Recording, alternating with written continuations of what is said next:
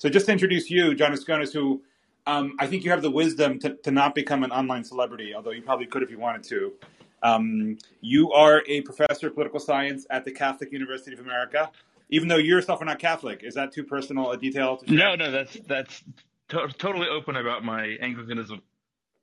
And then the weird thing is that it's Anglicanism that's basically Catholicism, but it was this big beef over a divorce. It just it seems odd that, um, you know. Anyway, well, we can get into that, but um, Absolutely. So yeah, I, I decided to to title this show because we didn't have like a, a specific agenda, but I suspect, you know, you're one of these people. You kind of remind me of uh, I don't know if you know Samo Burja of the Bismarck Group. oh, yeah, um, I do. I know him a bit. Yeah, he, he's an interesting character. I remember I was it was it was once at Hereticon on like the last day, so everyone was like totally hungover and underslept, and he was like walking towards the table we were having like our hangover breakfast, and someone mentioned European urban policy, and the guy goes into like the most cogent twenty minute seminar on European ur- urban policy you could possibly imagine.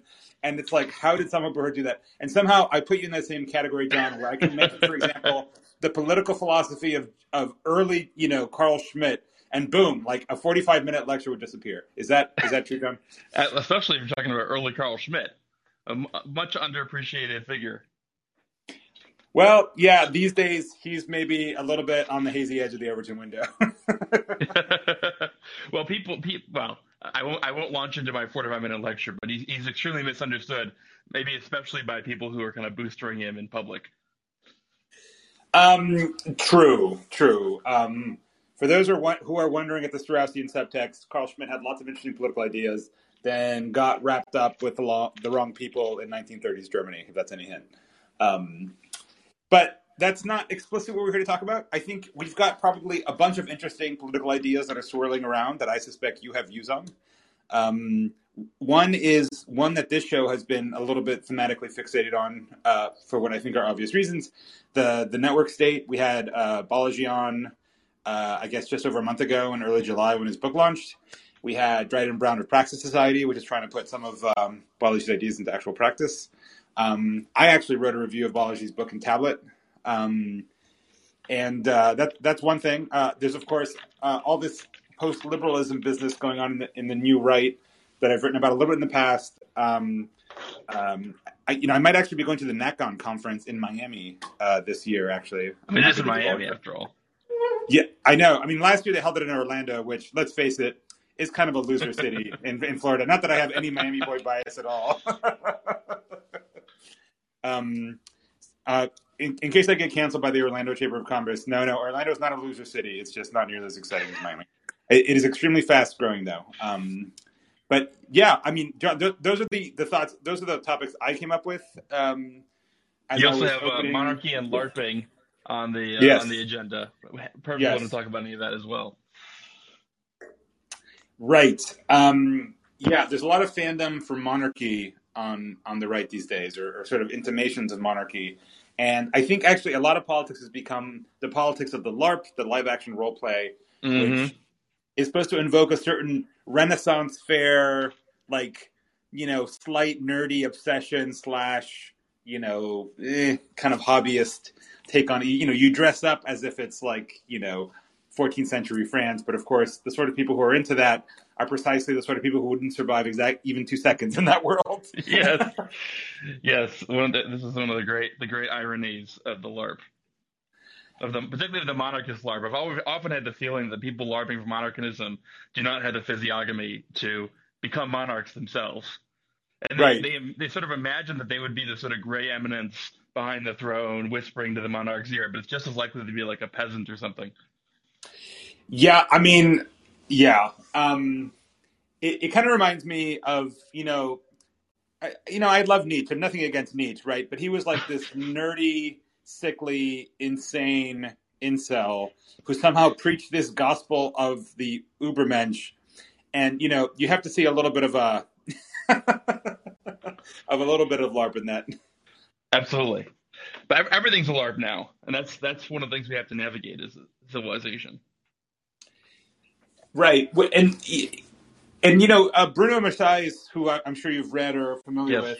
Um, I'm probably butchering his Portuguese name as a Spanish speaker would. Um, but you, you, know what? He and I probably disagree on a lot of things. But he was one of the first people I interviewed on pull request like two years ago or something uh, on his book about um, God, the one about American LARPing. What was it called in the U.S.? Um, uh, well, the end of history, isn't it? Or no, the, the history has begun. History has begun. Exactly. Right. Right. Right. And his whole his whole thesis there is that everything has become like it, it, was written in the shadow of like COVID, right? So this is a couple mm-hmm. years ago. But one of the lines, COVID, said, then he wrote like an update, an update chapter. Right, right, right. And he insisted I read that chapter. I think it only came out in either the American or the European edition.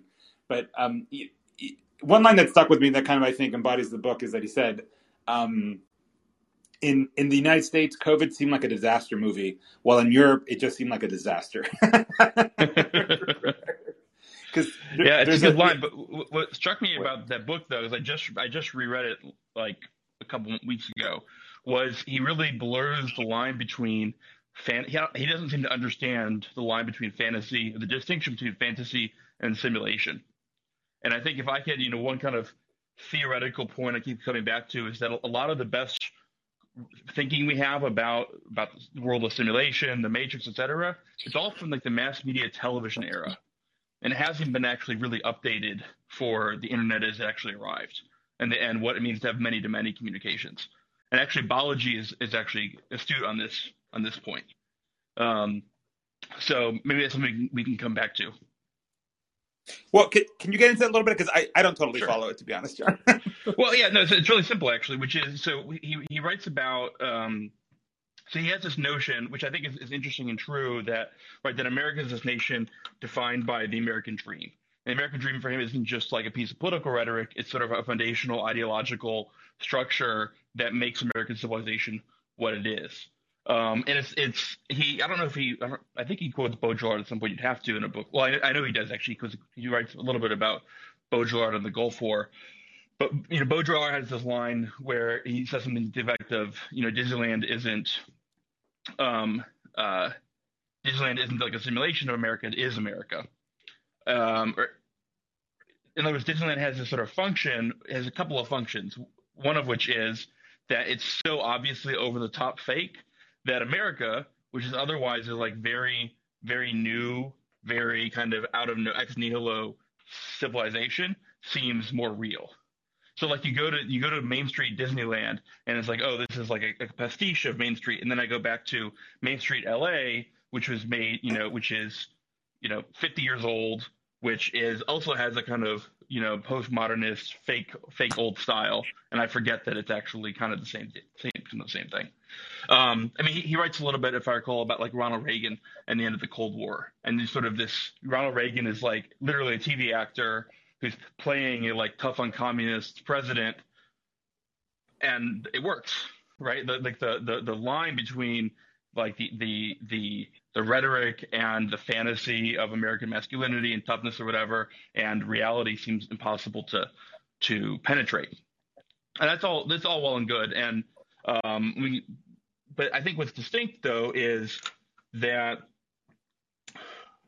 fantasy kind of belongs to the world of television, right? world of of projected dreams. And that's a different world from the world of simulation, a world where we can enact one one reality or one uh, one set of probabilities and possibilities amongst thousands of others, right? Um, and so when he when he writes about American virtualism, he seems to have in mind one shared American virtualism.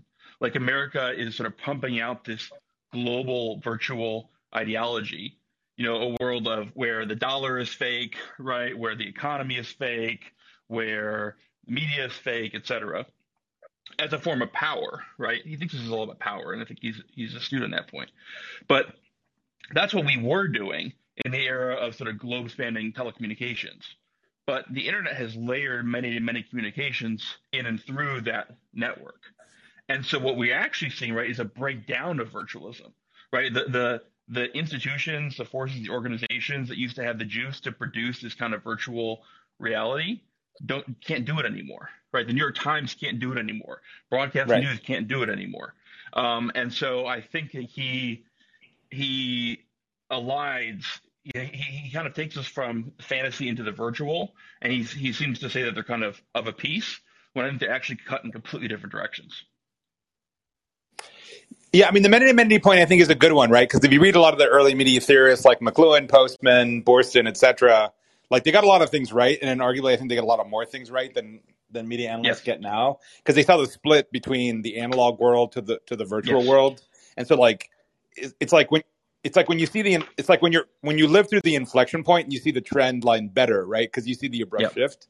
While while if you you've just been in a gradually increasing slope, it's not kind of obvious what's going on. But one thing they missed was exactly what we just said, which is the many to many character, you know, character of it. They were still living in the one to many broadcast world of Walter Cronkite and whatnot, and us watching that peel off.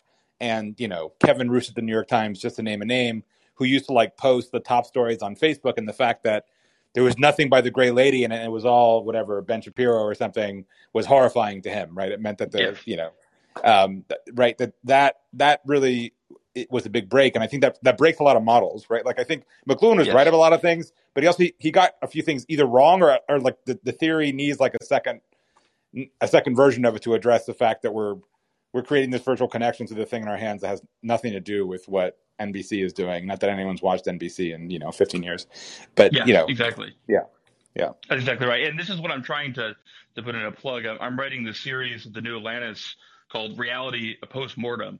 And the kind of the premise of the series is that the, the world of consensus reality, where we all kind of share the same picture of the world, is just gone, not never, never to return.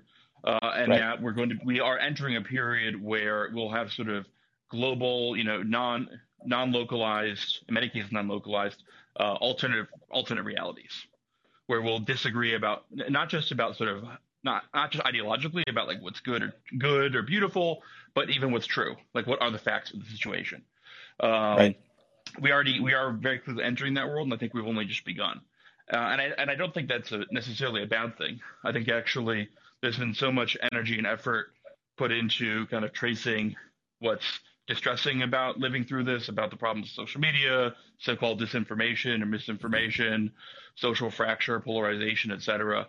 That I think we're missing some of the interesting opportunities, as well as some some of what was really bad about the previous era.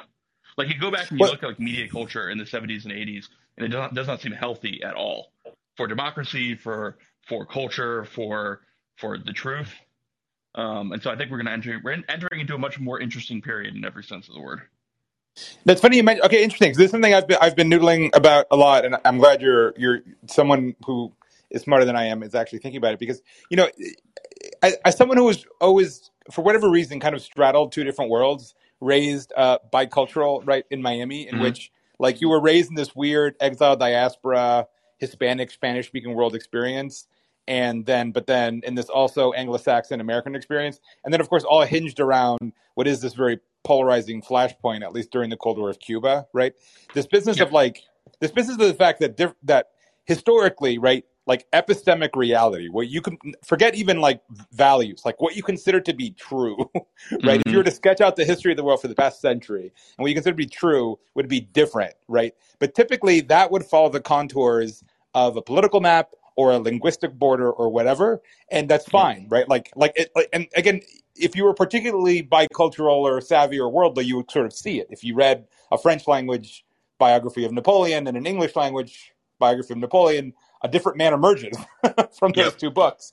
Um, and they're not, you know, one isn't necessarily better than the other. The English one will be wrong in some ways and better in some other ways, etc.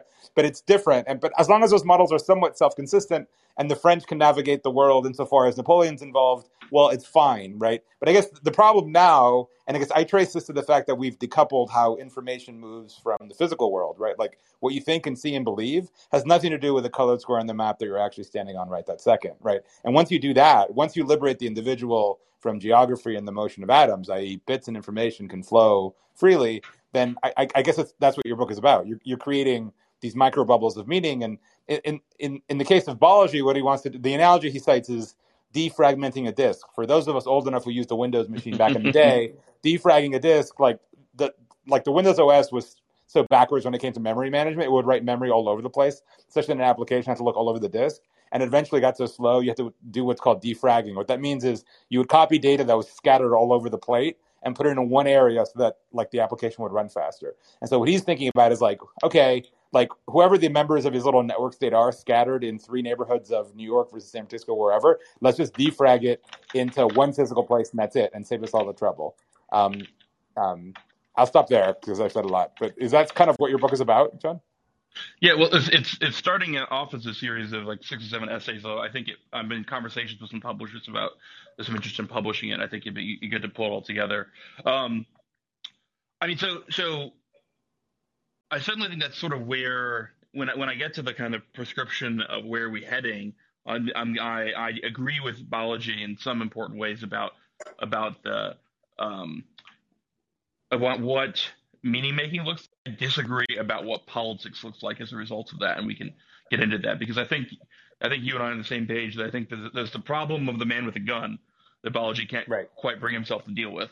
Um, but uh, right now, I'm, I'm, you know, the first step stepwise are much more prescript or descriptive, like th- looking at the world. How do we get to where we are? A slightly deeper history of the internet, a deeper history of media than we usually get.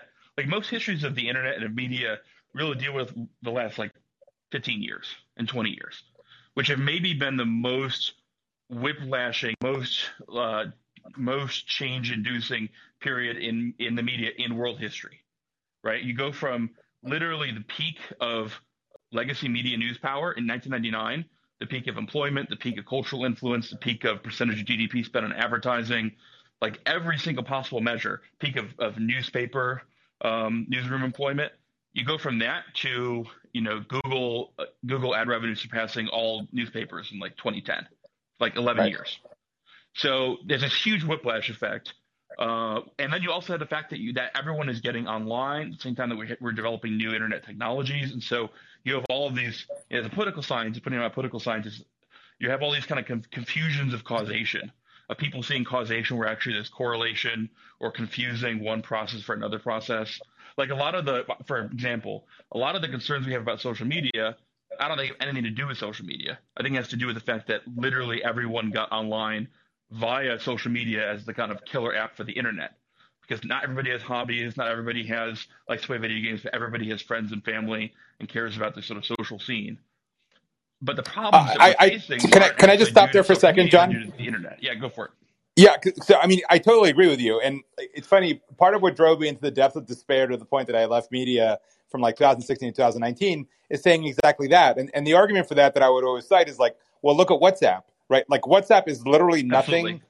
but a messaging app that everyone has, even like the poorest of the poor in any country in the world. Yep. There's no feed, there's no ranking, there's no algorithm. Like Facebook owns it, but it doesn't do shit. It has, Facebook has yep. nothing to do with how Facebook, how WhatsApp actually works. It's it literally all it is is send text. Like imagine the thought experiment in 1984. We're gonna we're gonna give you a magic power that is like a form of telepathy in which you can send, you know, a little blurb of text and photos to anyone in the world. We're just to turn that on for everybody. And you, you just fucking do that and you get total mayhem, right? And, and like the ranking and all the rest of it is like, it doesn't matter. Like you'll get the same no. level of mayhem. I mean, maybe it accelerates it faster in the sense that like the virality of the ranking means that it spreads a little bit faster than just organically going through WhatsApp groups. And so maybe there's a little bit of a difference in like the slope of the line, but we'd end up roughly in the same place no matter yes. what. Anyhow, yeah, yeah. Yeah, so so the the the you know most of the I think the first half of the series is really just trying to kind of st- take stock of of that question, and then it moves on to like, where do we go from here? So yeah, I mean, well, you mentioned one issue you had, and I guess this is also the issue you called it the problem of the man with the gun, which I, I think is a is a variant of the problem. In in my review of it, which I put on Pull Request and also on Tablet, mm-hmm. if you want to read it there, although it's basically the same piece, which is like, you know, would you die for the DAO, right? Like Yes. It, like, it, it, it, you know, it, I was reading all this stuff, right? And again, I'm, I'm pro it to be clear, so I'm criticizing from a point of like constructive criticism. But it's like, dude, this is just like Zionism without Judaism, right? Like, it's it's all the the feeling of creating this thing, but but there's no kind of there's no cultural or religious there there, right? Like it's you know, why why should like and, and, again I've hung out with some of the Praxis people and it seems very cool and Dryden's very worldly and he's definitely thought about it and they rec- he recognizes this as a problem to be clear right but it's like you know and like what like what is the you know where where's the exilic desire to get back to some homeland um but i don't know maybe, maybe i'm being too cynical about it maybe you have other thoughts about some of these projects Well, no, I don't think it's wrong, and I, I'm, I'm sort of of two minds on this. The one thing, so I will say this: um, I think Network State is a very important book. I wish political scientists were taking these questions more seriously. So I, you know, I'm a political scientist by by by having a PhD. I teach at university, tenure track, but um, I'm sort of very heterodox. Uh, certainly, I wouldn't be working in a kind of like you know like mainstream political science department. Um, I'm lucky to be in a place where I have a little more freedom. Um, you know, political science isn't really taking these questions seriously yet, unfortunately. Um, you know, when you, I'm, I'm, my background is more in like security studies, and when you hear people talking about the impact of AI, they're usually talking about military economic competition. They're not even thinking about what are the what are the second order sort of social ramifications, social and political ramifications of AI, much less of the way that society is sort of reordered by by these new technologies. I mean, international relations, which is my discipline, takes sort of 1648, the Thirty Years' War as its as its birthplace, but the Thirty Years' War wasn't caused by religion or the changing balance of power. Those were contributing factors. It was, I mean, I think the formal cause of the Thirty Years' War is the printing press, right, which radically oh, yeah, definitely. the epistemic structure of Europe. Um, right, right. So right, and it's and that, and that by the way that parallel i've made often before and it's like it's like a facile one to make but the more you read into that period of history which is a fascinating period of history and it's funny there are, mm-hmm. there actually aren't that many comprehensive history books about the printing press itself like there's actually a lot of gaps in, in gutenberg's yep. biography that we don't know about just because he was kind of he was actually kind of forgotten his, his grave for example is not known and he was sort of resurrected later as i'm sure you know but the you know if, if you look and you read like what were used to be called the flugschriften like the little pamphlets that they would print at the time of, of Martin Luther, they, they almost look like Facebook posts, right? You've got this like outrageous photo yeah. of like the Pope pooping out coins or fornicating with a nun or something completely outrageous that would probably get pulled down by Facebook co- content policy now. And you'd have like a little caption and they'd fly up in an instant and they'd get copied. Like literally they'd, they'd get to Lubeck from whatever you know Württemberg, er, and and then the printer would in, instantly copy it and distribute it locally. And I, I think somewhere in, in, Luther's memoirs, he's you know he's, when he was on the way to the Diet of Worms, he mentioned that the news of him arriving there got there faster than he did. Like he was reading pamphlets about the, the whole scandal as he was getting there before he even got there. And so anyhow, the the, the parallel is actually more exact than one thinks. And you know, the, the more you read into it, the more you realize that. Anyhow, I interrupted you, but go ahead, Jon. Well, but that's exactly right. And you look at you look at everything that emerges in terms of like the nation state. I mean, one of the reasons the nation state wins yes. is that the nation state is the state organization that can wield the most military power in this new epistemic context, right? And the, the tensions between the, between these emerging sort of centralized states and um, the church and the empire, the whole Roman Empire, were already emerging. I, mean, I think this is where Machiavelli and the Italian wars are so important, and of course those basically predate the Reformation. Um, so these things kind of all interact. At the same time, I sort of wonder how much of the kind of concept of the nation state Balaji is actually smuggling in with his con- with his notion of the network state, and that would honestly be, be my big criticism of it. So, for example, you know, at one point, pull up your uh, pull up your review. Right, he, he says he defines the network state as a social network with a moral innovation a sense of national consciousness, a recognized founder, a capacity for collective action, an in-person level of civility, an integrated cryptocurrency, a consensual government limited by social smart contract, an archipelago of crowd-funded physical territories, a virtual capital, an on-chain census that proves large enough population, income, and real estate footprint to attain a measure of diplomatic recognition.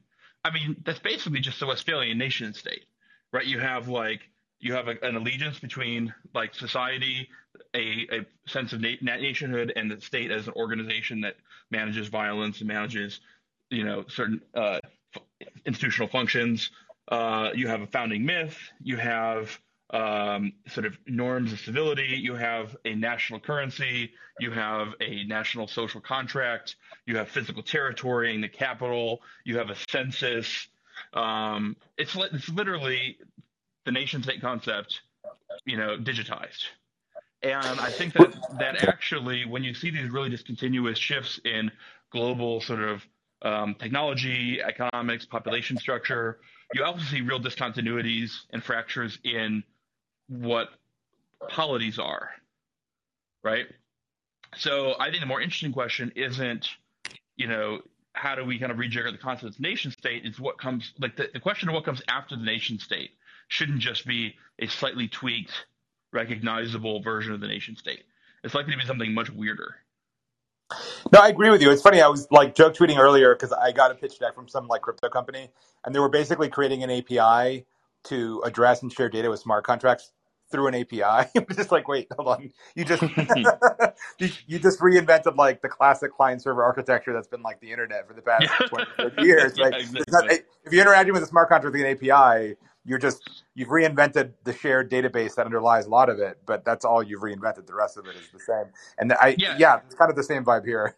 yeah, you see you see this in a lot of sci-fi, right? Like go back and read like Jules Verne, and the thing that's like most discontinuous is not the technology, but you can imagine. Obviously, you account for like electricity, computing, things that were hard to imagine with basically steampunk type technology. But the you know the idea of like a flying car or a trip to the moon isn't crazy what seems completely out of whack is the the social and political norms, right? Like you have like Edwardian gentlemen in top hats riding on flying cars. Right. So, you know, I think that the social and political implications of technological change are much more difficult to imagine than some of the kind of technological, institutional, economic uh, dimensions. Right. I mean, that, that's the problem with the Star Wars franchise, and why. Let's really start yes. a cancelable firestorm, Jon. Why Star Trek is better than Star Wars because you've got this like ridiculous tribal imperial thing going on, right? Never mind like the inconsistencies and like wait, they have interstellar travel, but they have targeting systems on their rifles that's worse than what I could buy at like Cabela's right now. Like, why the fuck can't anybody hit anything, right? Like, they have worse aim than like a world. I don't know. The, the marksmanship in Star Trek isn't anything to write home about either. no, no, but you know, at least there, it's it's less of like a space opera. It's like okay, you can imagine some sort of technocratic you know interplanetary UN that kind of runs things. And anyhow, um, but yeah, the the fact that they have like you know old Roman style politics in what is this sophisticated thing seems yeah. odd. But yeah, I guess it's an extension of the startup truism, right? That like the problem in every startup is never a technical problem; it's always a human problem. And so yes. the human problems are the ones that are hard to project forward, at least on a trend line, because you don't, you just don't know. Yeah. So I guess I mean, if you want to kind of you know run down the problem, the problem of the man with the gun, I think there's kind of three three inner interlinked dimensions. The first is that any any network state that actually achieves um, no again one thing in favor of Balaji is I, I don't know if he realizes this, but each of these network states is likely to you know there's going to be a certain degree of heterogeneity between states, and the degree of, of homogeneity we've seen around the world in the form of the nation state is extremely extremely unusual historically, right? Um, and so I think we are likely to see that we are already seeing, if you know where to look, more heterogeneous kinds of states that will kind of exist internationally. So it used to be, for example, that like you'd have a, you know, you'd have Venice, the Serene Republic, which is like a maritime trading republic, and then you'd have the Holy Roman Empire, which is this massive uh, land empire with like theo theopolitical characteristics, and then you'd have the, you know, the you'd have you'd have China and the, the Chinese Empire and the Mandate of Heaven, and you'd have a you know network of tributary states around it. So you'd have all these like heterogeneous kinds of states. Um, so I think we're likely to see a return to that. Nonetheless, um, each of these states is going to have to protect itself and protect itself against massive amounts of military power. Um, there seems to be this notion that military power has is sort of the, the value of it is declining, or that the disparities of it are declining. Um, you know, these sort of this meme going around with the Taliban in Afghanistan that you know this, these guys with AK-47s could defeat the most powerful nation on earth, yada yada, and that's just like if anyone who's paying attention in Ukraine can see that's just completely out of the window. Like there has there's never been greater discontinuity of military power in probably world history, at least since like 1815, and you know the when the Grand Alliance finally like put away Napoleon. Um, insane disparities of military power, even before you get to nuclear weapons. Um, so now, one one theoretical possibility, right? And I, I think I saw Balaji tweet about this would be that like, well, you know, nuclear technology is 80 years old. It's basically like as old as radio. Anybody can make a nuke in their in their backyard if they know what they're doing, and so all these network states will have nukes. And I think that's just actually completely wrong for a number of reasons, which we can get into. Um, Interesting. Um, Yeah, well, one comment on Napoleon, and, and funny you mentioned the nation state. I think often when discussing the nation state, I mean, I myself, when I read uh, Benedict Anderson's Imagined Communities, mm-hmm. which I'm sure you've read, and is yeah. like kind of a classic volume, and and, mm-hmm. and you know, it's funny, I, I hadn't quite realized the nation state. It's a complicated topic, and it's it's a relatively recent invention, right? And like you know, we think we somehow think of like France is the same France going back to Charlemagne or whatever, right. but of course it's not. It's not the same no. France at all. And in fact, you know exactly what you described, right? The Westphalian nation state, which is a continuous body with a capital and a politics that claims to speak for all, and the notion of citizenship. These were all more or less kind of invented. I mean, Napoleon arguably created the French nation state, right? Which is why his army did so well, because as you said, the nation state that could actually have a census of all its citizens, actually tax effectively, actually centralize control, actually centralize the economy, had a massive advantage on the bizarre little principalities and fiefdoms and dynastic little empires, all this bullshit that used to exist before. And the French just got in there with this ability to centralize and standardize and just wrecked all of Europe based on that alone. Right. And, um, and well, case, it's, it's, even more interesting than that, right? Which is, I mean, by, by the Renaissance, end of the Renaissance, early modern period, you, you have, right, you have censuses, you have standard, like the, you know, the U.S. is a pre-Napoleonic state and we have a census in our constitution, right? So right. you have, you have standardization, you have, um, institutionalization, you have centralization, and actually France was one of the most centralized, uh, had one of the most centralized state apparatuses. You know, well prior, it was still an aristocratic, you know, sort of feudal aristocratic state, so it had all kinds of discontinuities, which is why when the revolution takes over, it literally just like, you know, deletes all the old province boundaries and it creates like perfectly, you know, perfectly same size provinces all over France. Anyways, uh, so you, you have all of that, but what you didn't have was the ideological connection that would allow you to actually mobilize the entire population. That was the difference, right? Was that the, you know, every individual in the estates, remember there were, I mean, this is actually, of all people, Schmitt, as I recall, makes this point quite effectively, right? That like the great, the great innovation, if you want to call it, of the French Revolution was that the third estate, you know, abolished the other estates and said that it was speaking for the people as a whole, right? So when you have three estates, then the peasants don't think of themselves as like just parts of you know citizens of, of France who you know whose fate is entangled with that of the destiny of the French nation, right? They see themselves as people with particular sets of rights and duties and obligations. They get pissed off when those are when those are trodden upon by the aristocrats or the, or the clergy, but nonetheless, they have they have this kind of relational moral order. And the, the innovation of the revolution is to abolish that and turn it into a kind of absolute moral order where there's like a direct connection between the the people, as in like the mass of people, and the French nation. And then it's Napoleon who's able to then mobilize that with the levee en masse, right? Where like literally, right. like you had, and you basically had a, a you had a order of magnitude change in the scale of warfare, because it wasn't just about you know the 18th century monarchs could get away with with like mercenaries. You have mercenary armies because the scale of warfare is so small because most people are fighting in a war are basically being forced into it by some either payment or sense of or for, or some kind of feudal obligation or national obligation. They're not, as it were, fighting for their country, so to speak. And so it's really the 19th century where you have this sort of totalization and mobilization of warfare. And right, if, if you yeah, if you read about the, point, the... We're, we're we're we are we're exiting that period, right? The U.S. Army is not a conscript army; it's a volunteer army. It's much smaller than a levee en masse army would be. Right. I was just going to comment that, like, if, if you read about the you know the wars of the Machiavellian period, like the number of people just on the battlefield was quite small, right? Like it just wasn't mm-hmm. that many people, and like, it, the, you know, you, this again we we don't anymore, right? Because like you're saying, like war is downscaling, and one of the shocking things about the Ukraine conflict that I wrote about when I was there is that you know it, it was a total war, right? Like the whole nation. Yes have been mobilized to defeat to repel this invader, which is something that the West hasn't seen in 80 years, like something that I only know from like World War II movies, right? The thought, like yep. to see a railroad station with people shipping out in one direction and just thronged with with refugees and air raid sirens going off, like all this World War II shit, like nobody has seen yep. in the West in a very long time. And yet you just go to like Western Ukraine, which isn't even like in the thick of it, and you see it, right? Or you used to see it, probably not anymore.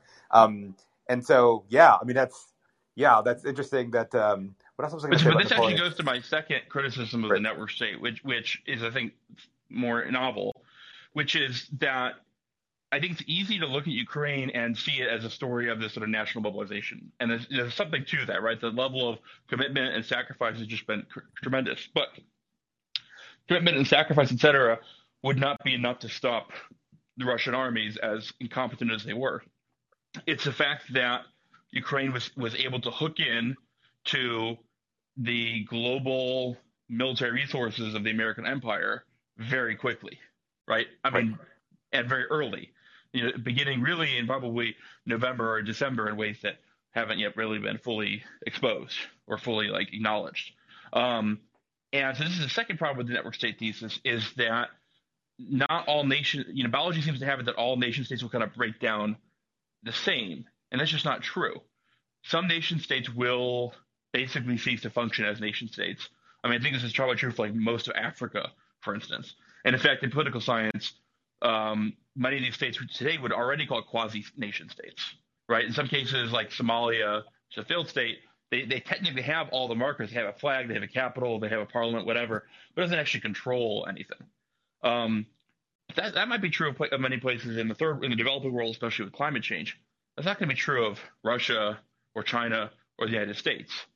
And actually, especially once you have um, global, you know, satellite 5G and low Earth orbit based on, you know, on on SpaceX and other American space companies, the the the and if China or China is the only country that even is even in the running to be able to, to do something like that. I don't know of any other country in the world that is that's really going to be capable of that, at least in the next hundred years or fifty years. Um, then nation nation states or network states that are blessed by American support are going to have a, a, level of kind of of resiliency and a level of capacity uh, that other states are not. Um, and so, paradoxically, I think Balaji is missing out on the, on the most important network of all, which is the network of American client states, in his analysis of the network state. Well, Balaji's blind spot is that he thinks the American empire is constantly falling and everything's going to go to hell in the U.S. It doesn't quite do that, and so it, it kind of throws a wrench into his theory, unfortunately. Yes, exactly. Yeah, like it's an interesting question, and Bruno has this problem too. Of like, do you think the American empire has gotten more or less powerful in the last twenty or thirty years? And the, the like conventional wisdom seems to be less powerful, but literally every single, uh, almost every single empirical indicator of note suggests the opposite. Right. I mean, the U.S. still has what ten plus carrier groups, which is yeah, more yeah. than the rest of the world combined. Um, yeah. So. And the qualitative advantage in those carrier groups is, is growing, right? The centrality of the U.S. dollar has only increased since the global financial crisis, uh, even though it was caused by that. Um, Adam Tooze's book Crash is really good on this. Um, American dominance over global communications networks has massively increased and is poised to, to you know, to 10x in terms of its centrality.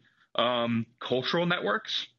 I don't. I mean, American American soft power is massively growing alongside the internet. Right? The internet. This is what Marc Andreessen thinks. He thinks that the world is going to get much weirder, uh, and you know, Western educated, uh, industrialized, Western democratic. It's gonna the, the world. American soft power is only going to grow in influence over the next fifty years. And you can look at like indicator after indicator that says the same thing.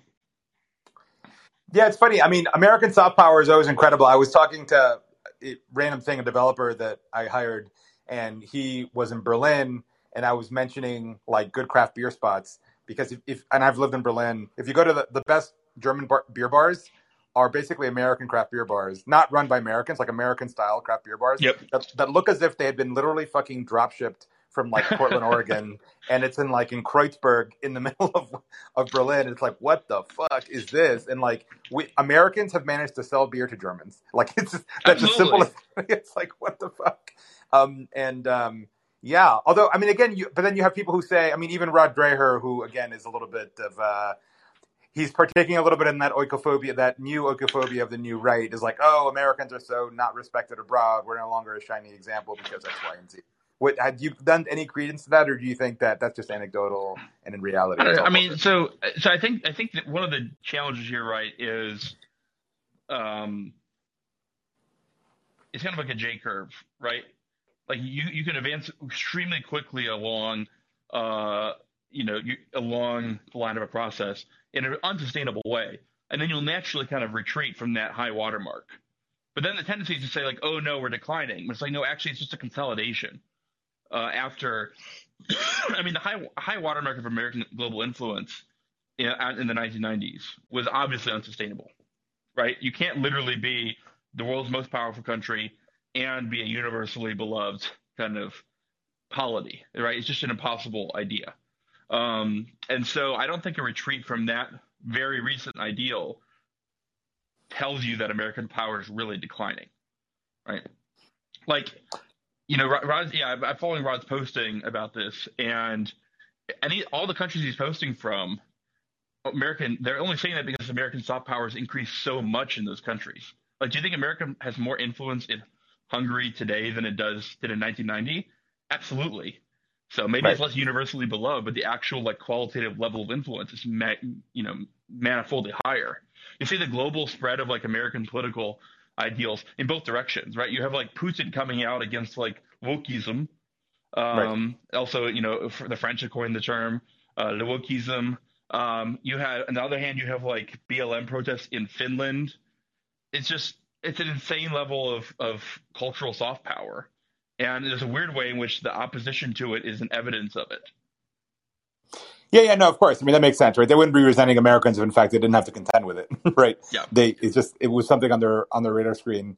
Um, yeah, I mean, I wonder how much that influence of wokeism is real. It's funny. I, I advise there's an Israeli company that I advise, and I was, you know, going on about like the diversity thing and this and that, and apparently you're seeing wokeism in in in a you know tribal religio ethno state called Israel mm-hmm. all places, and I can't even imagine what the orthodox segments of society make of aspects of wokeism. But yet somehow among the seculars in Israel, it's becoming like a thing, and um, American religious concepts are being mapped onto Israel. It sounds crazy to me.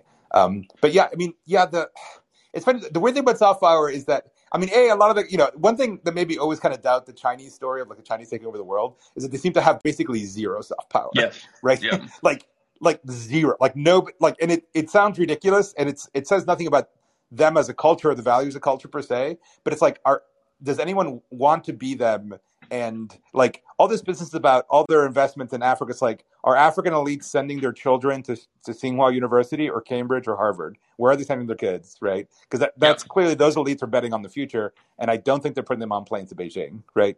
And and right. there's some there's something about eh, there's something about Russia and China that ultimately it's like ethno tribalism mixed with plenty of xenophobia that is like the glue that holds them together. But that, the thing is that like that's a hard sell, right? The only way you yes. win the world is by out reproducing it, right? Like, well, actually, Russia does have imperial touches to it, and you see it in the war in Ukraine, right? Like a lot of the the forces on the ground are not even ethnic Russians, right? They're other no, ethnic no, minorities from like yeah, the Caucasus and from the Caucasus, which is exactly what the Roman army was like. They had Syrian archers yeah. and and you know Spanish whatever. I mean that that's exactly the nature of an empire. And it, and and what you see, it's funny that the that the NatCons actually take the Russian side. It's it's actually imperialism versus actual nationalism that you see in the Russia Ukraine war. Um, and it's it's anyhow that's a whole long thing. But Yoram's whole thing about nations versus imperial side, it's odd that the new right lines up on the Putin side, but whatever. Um, but you know, again, how do you how do you take over the world without universalism? That's the problem, right? Can you even do it? And it, this is one of the both problems and the fe- the bugs and features of liberalism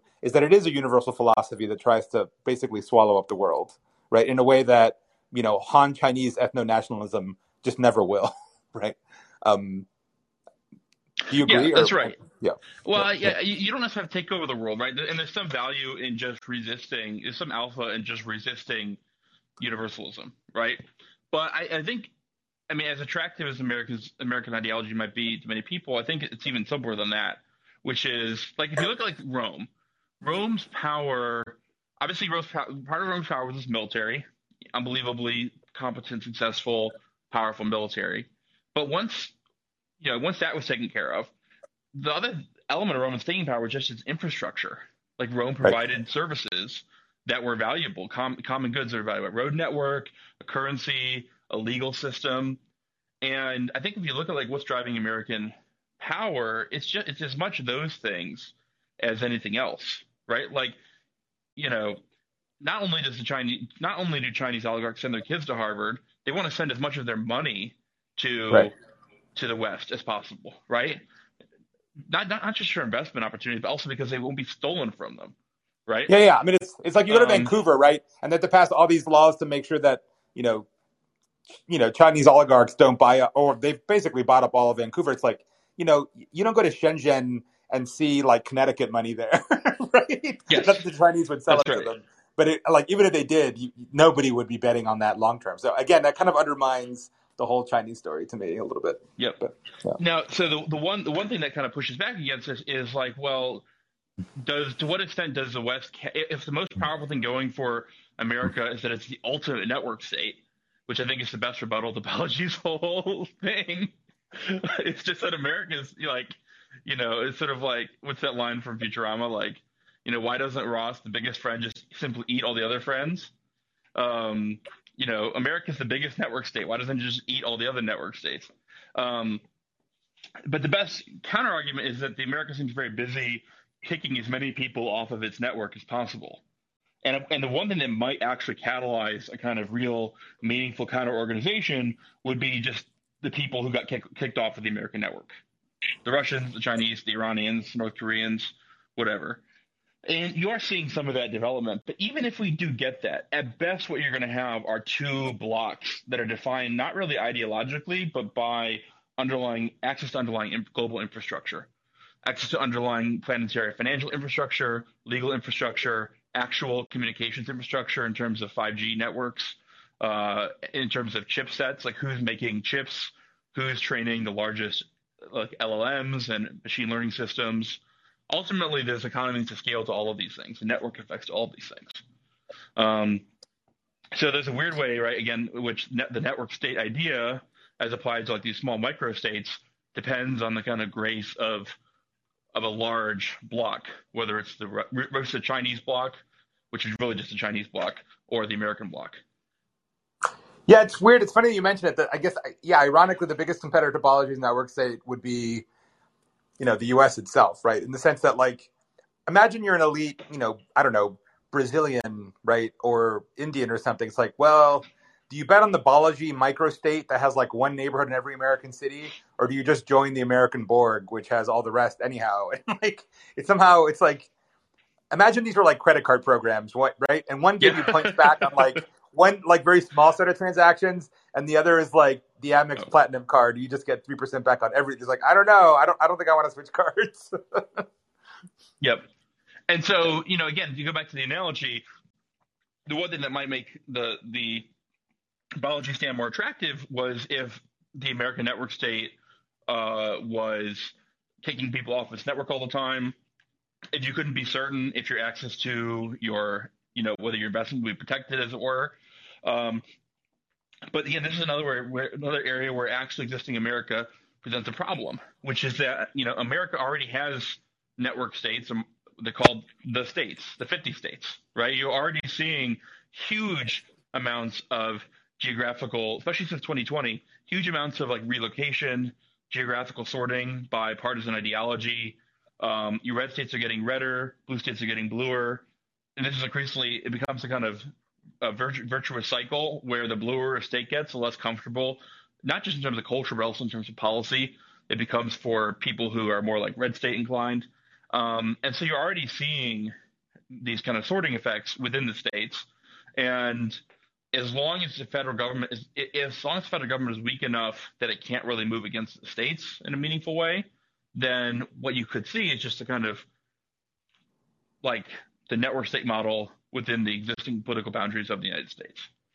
You know, I could see that. And, you know, I, I had this conversation earlier today. It's like, well, can't federalism just kind of solve this?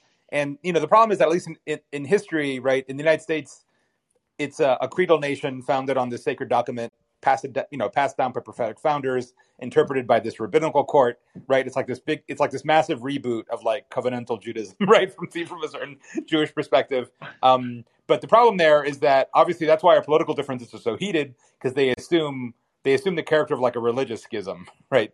And but in those religious schisms, typically what happens is that one side uses some instrument of the federal government to impose its interpretation of the sacred document on the other, whether that be the U.S. Army in the case of Civil War, the Civil Rights Movement, whether that be the Supreme Court or whatever it might be. Like at some point, be, because either side is always on some religious crusade, it always seeks to impose, if it can, its interpretation on the other. It's like you know, you never just very, get the, the Shiites. I disagree. The, that that's a very recent yeah. phenomenon, right? So you have the Civil War, which is like the big the big Kahuna, um, you know, a kind of unlivable national fracture. But then when it comes to the rabbinical court, the Supreme Court, it really it's really only been since um, the the Warren Court um, that it's taken on that role as the kind of rabbi in chief.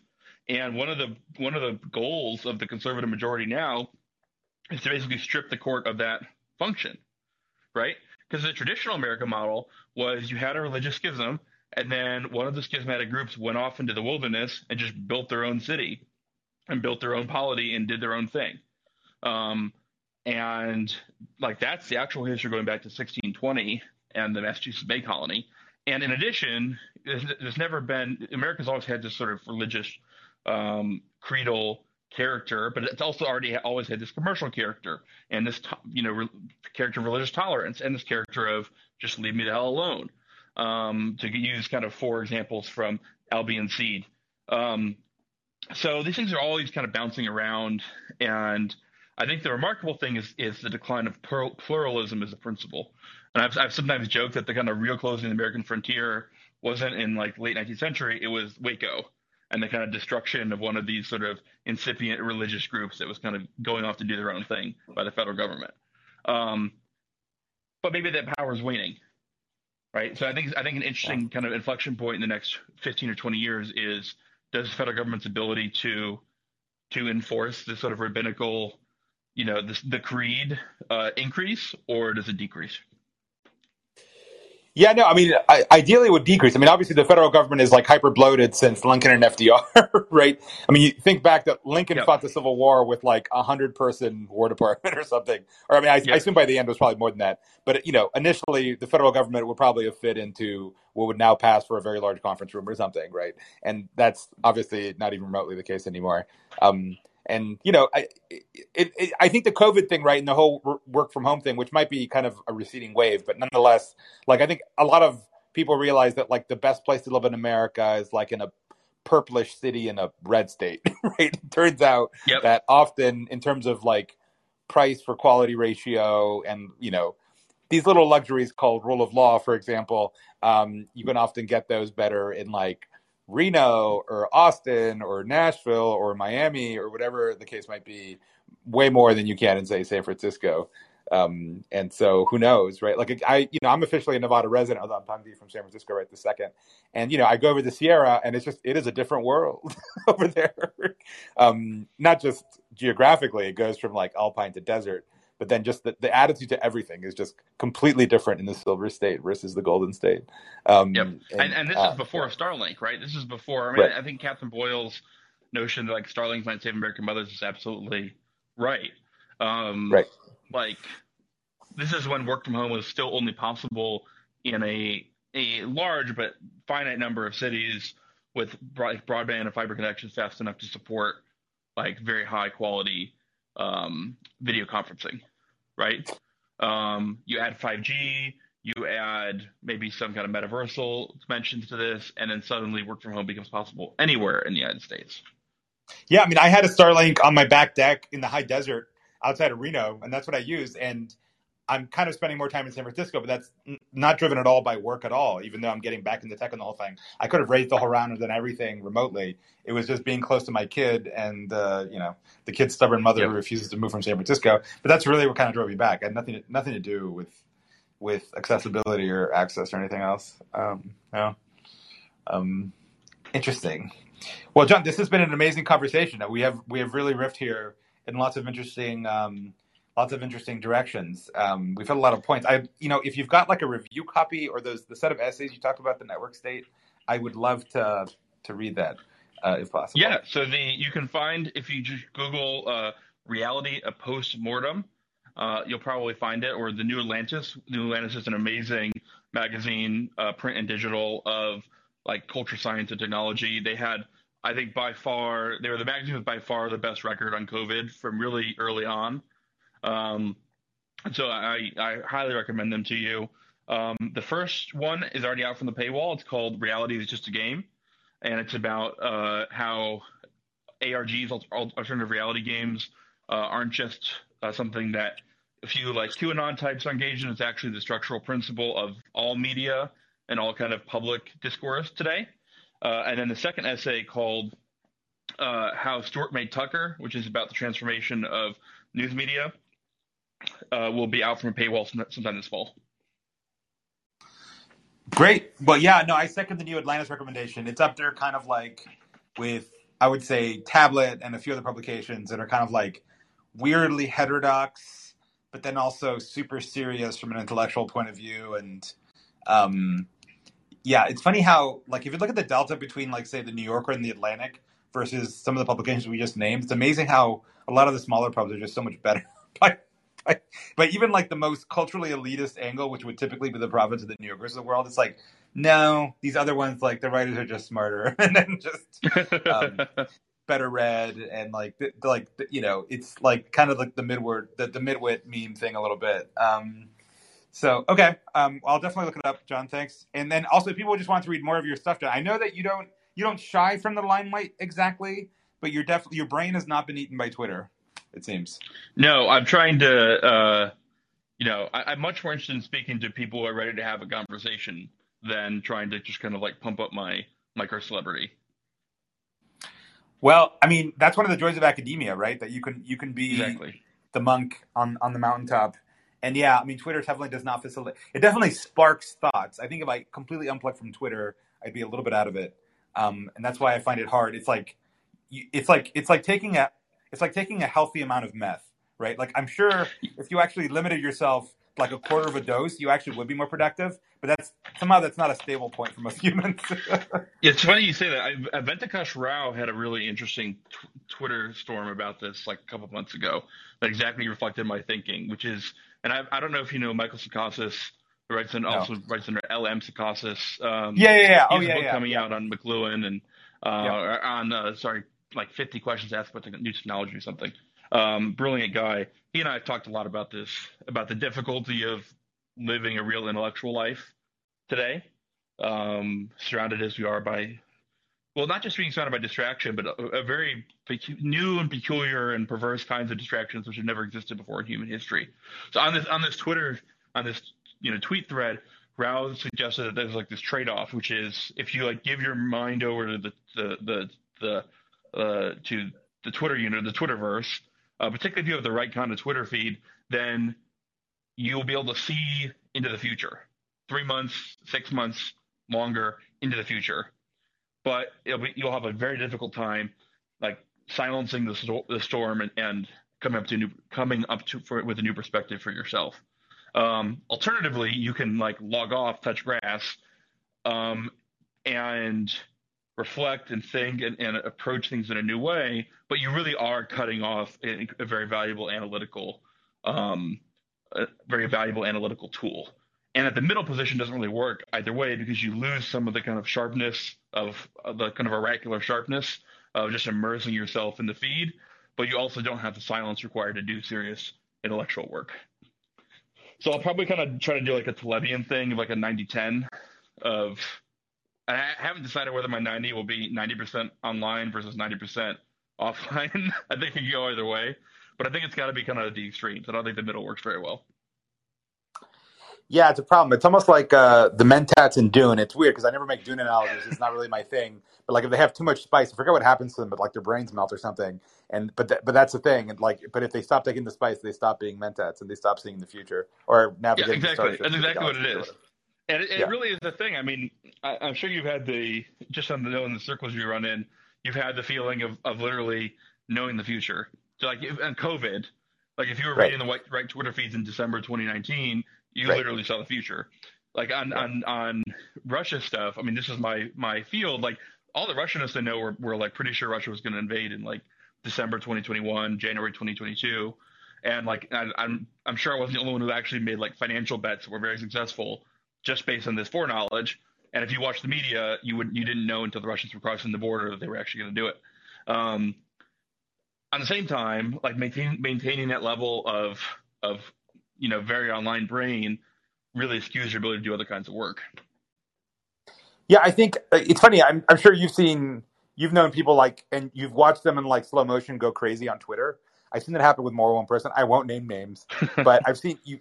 I, I've seen brains get eaten by Twitter and just become this like you know slobbering idiot that now just like is in the same loop and is not really worth following anymore. And um, it's a cautionary tale, Jon. Well, no, that that's definitely true, and you know, I actually go into this a little bit in the the reality just a game um, essay, but you know, I think I think you know all all of this analysis of social media addiction has the problem of many addiction studies, which is like focuses on the median case, whereas the median case is completely um, uh, irrelevant because you actually have because you have a you have a very very you have like a Poisson distribution. You have like a very small number of people who are extremely extremely addicted, uh, and very, a very large number of people that are just mildly addicted. Um, kind of like marijuana. You see this with marijuana, right? Like if you look at the median numbers for marijuana, it tells you completely the wrong story because it's a story of super users. So the problem with say Twitter is as you become a kind of influencer and as your kind of life projects and your money, your grift becomes kind of wrapped up with a particular community, then your incentives, not just your financial incentives, but also your social incentives, your like dopamine, like neurological incentives become completely wrapped with this cybernetic apparatus of like punching out tweets and getting instant feedback. Um, and it's just completely destructive, I think. And I think the only way to win is not to play.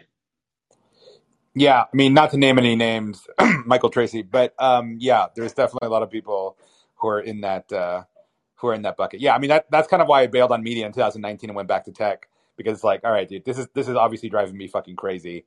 And like the reality is, again, not actually naming names. It's like the only the only prize for winning that game is to become the next like Twitter fool. like that's it. That's the only prize. You don't. There's no winning really ever. Um, like you can't actually make so much off the grift. At least most people, such that it'd be like, oh, this is it. This is like a lifestyle. Anyhow, it's yeah. That's kind of why. Well, you, that's kind of why can't make, yeah. you can't make that much money off the grift yet. And this is one of the interesting things about Web three. It's like the interesting question for me about Web three is not like what's going to do to currency or what's going to do to smart contracts. It's like what's it going to do to religions? What's it going to do to cults? Because suddenly the incentives of content creation go massively away from from mass content creation, which is really the 20th century business model, to niche content creation.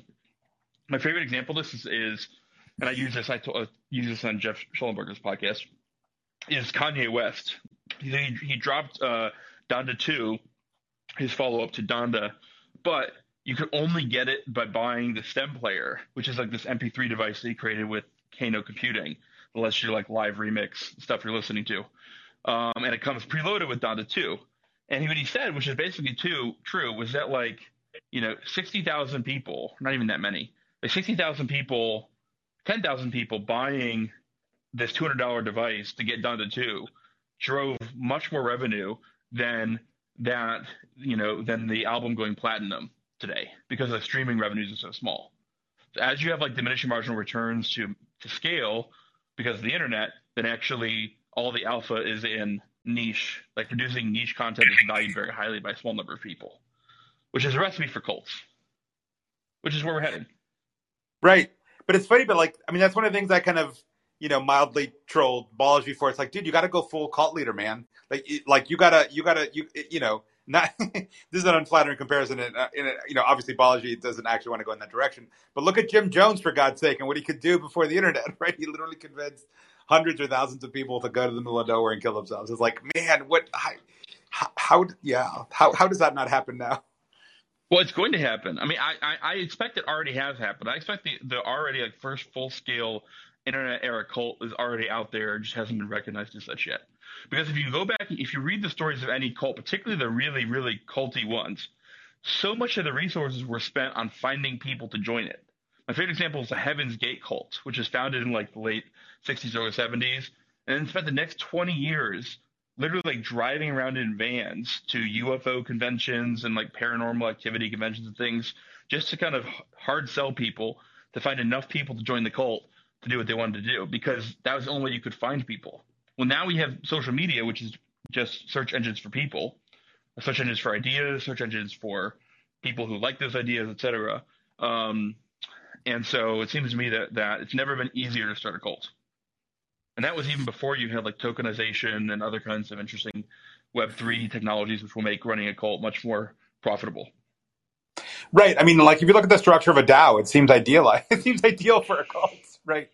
Um, Absolutely. In and I've never really thought about the user acquisition. I mean, we, we can joke about it in terms of like literal, like insane Heaven's Gate UFOs are coming stuff, but it also creates kind of cult-like tendencies in any organization. And this is another thing. I think this is something in favor of Balaji's network state is, you know, there's you you mentioned in your review this question of you know who's going to die for Balajistan, and when you right. think about what you what you're willing to die for, one element of that is like what what are you hoping to pass on to your prod to your legacy, your progeny, um, right. in, in in the form of a kind of inheritance, a cultural inheritance, but also a literal physical inheritance of a place, of a of a of actual property, etc.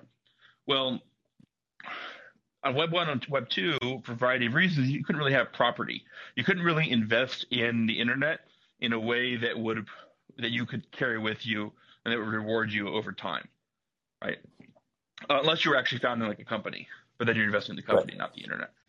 But now you can, right? Or, or soon you'll be able to, right? You'll soon be in a situation where, you know, you can have, you can imagine some DAO founder going to his son and saying, wherever the light touches in, in Balaji is yours because I have this cache of, of tokens that give you enough votes to rule Balajistan, right? So you have this, you know, I do think that that the way that DAOs can incentivize loyalty. Um,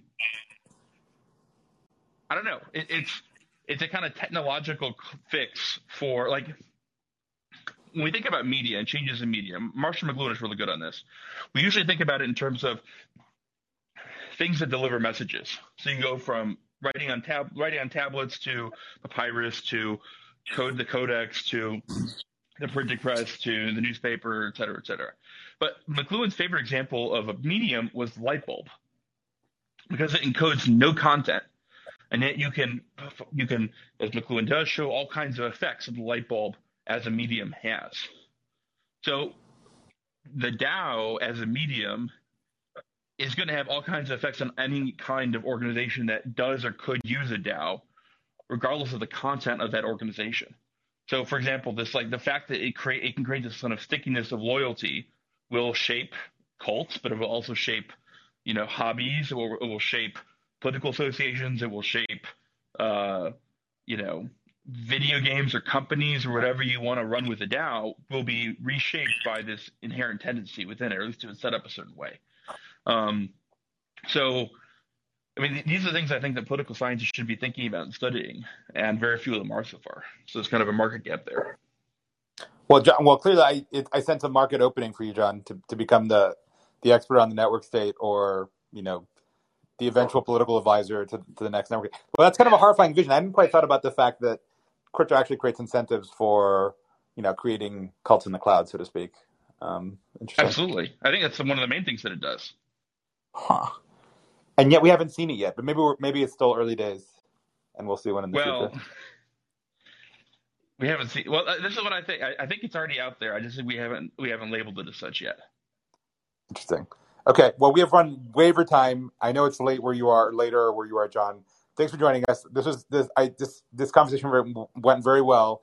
It was as fascinating and wide ranging as I thought it would be, even though it had no no fixed agenda when we started it. Um, yeah, uh, and then Jon, again, I, in terms of reaching, I mean, you're you're on Twitter, but you've also got your faculty website. Any, anything else? Uh... Yeah, I'm on Twitter. You can find me my email on the faculty website. You can find my writing uh, recently, especially at the New Atlantis, and um, you know, I'm I'm I'm now a senior fellow at the Lincoln Network, and so I'll be doing a bunch of their in-person events this year as well, including in. Oh my Miami, god! So we're uh, we're we're kind of colleagues. I have the same title. I didn't I didn't realize that. Okay, yeah, huh? Okay, great. And you should all check out the Lincoln Network, which is not the Lincoln Project, by the way, um, at getlincoln.org. Um, great. Thank you, Jon. Joinlincoln.org, I think. Joinlincoln.org. Get oh, jo- sorry, sorry. Lincoln Project related. I, yeah, don't, yeah. I don't know. I can't make any claims about it. Yeah, yeah. Sorry, it's not. I, yeah, I defaulted to like, oh, get's the other thing because usually apps use get. So yes, you're right. It is joinlincoln.org. so sorry. Although word has it, there's a rebranding going on but nothing. Yeah, nothing. we've been we've been associated with the pedophiles of the Lincoln Project for a little bit too long. that that's the mnemonic. LP is pedophiles. Lincoln Network is tech. It's very easy to remember. Just keep it straight in your head. Um, okay, thanks, Jon. Uh, good night, everybody. All right, um, all right see ya. Bye.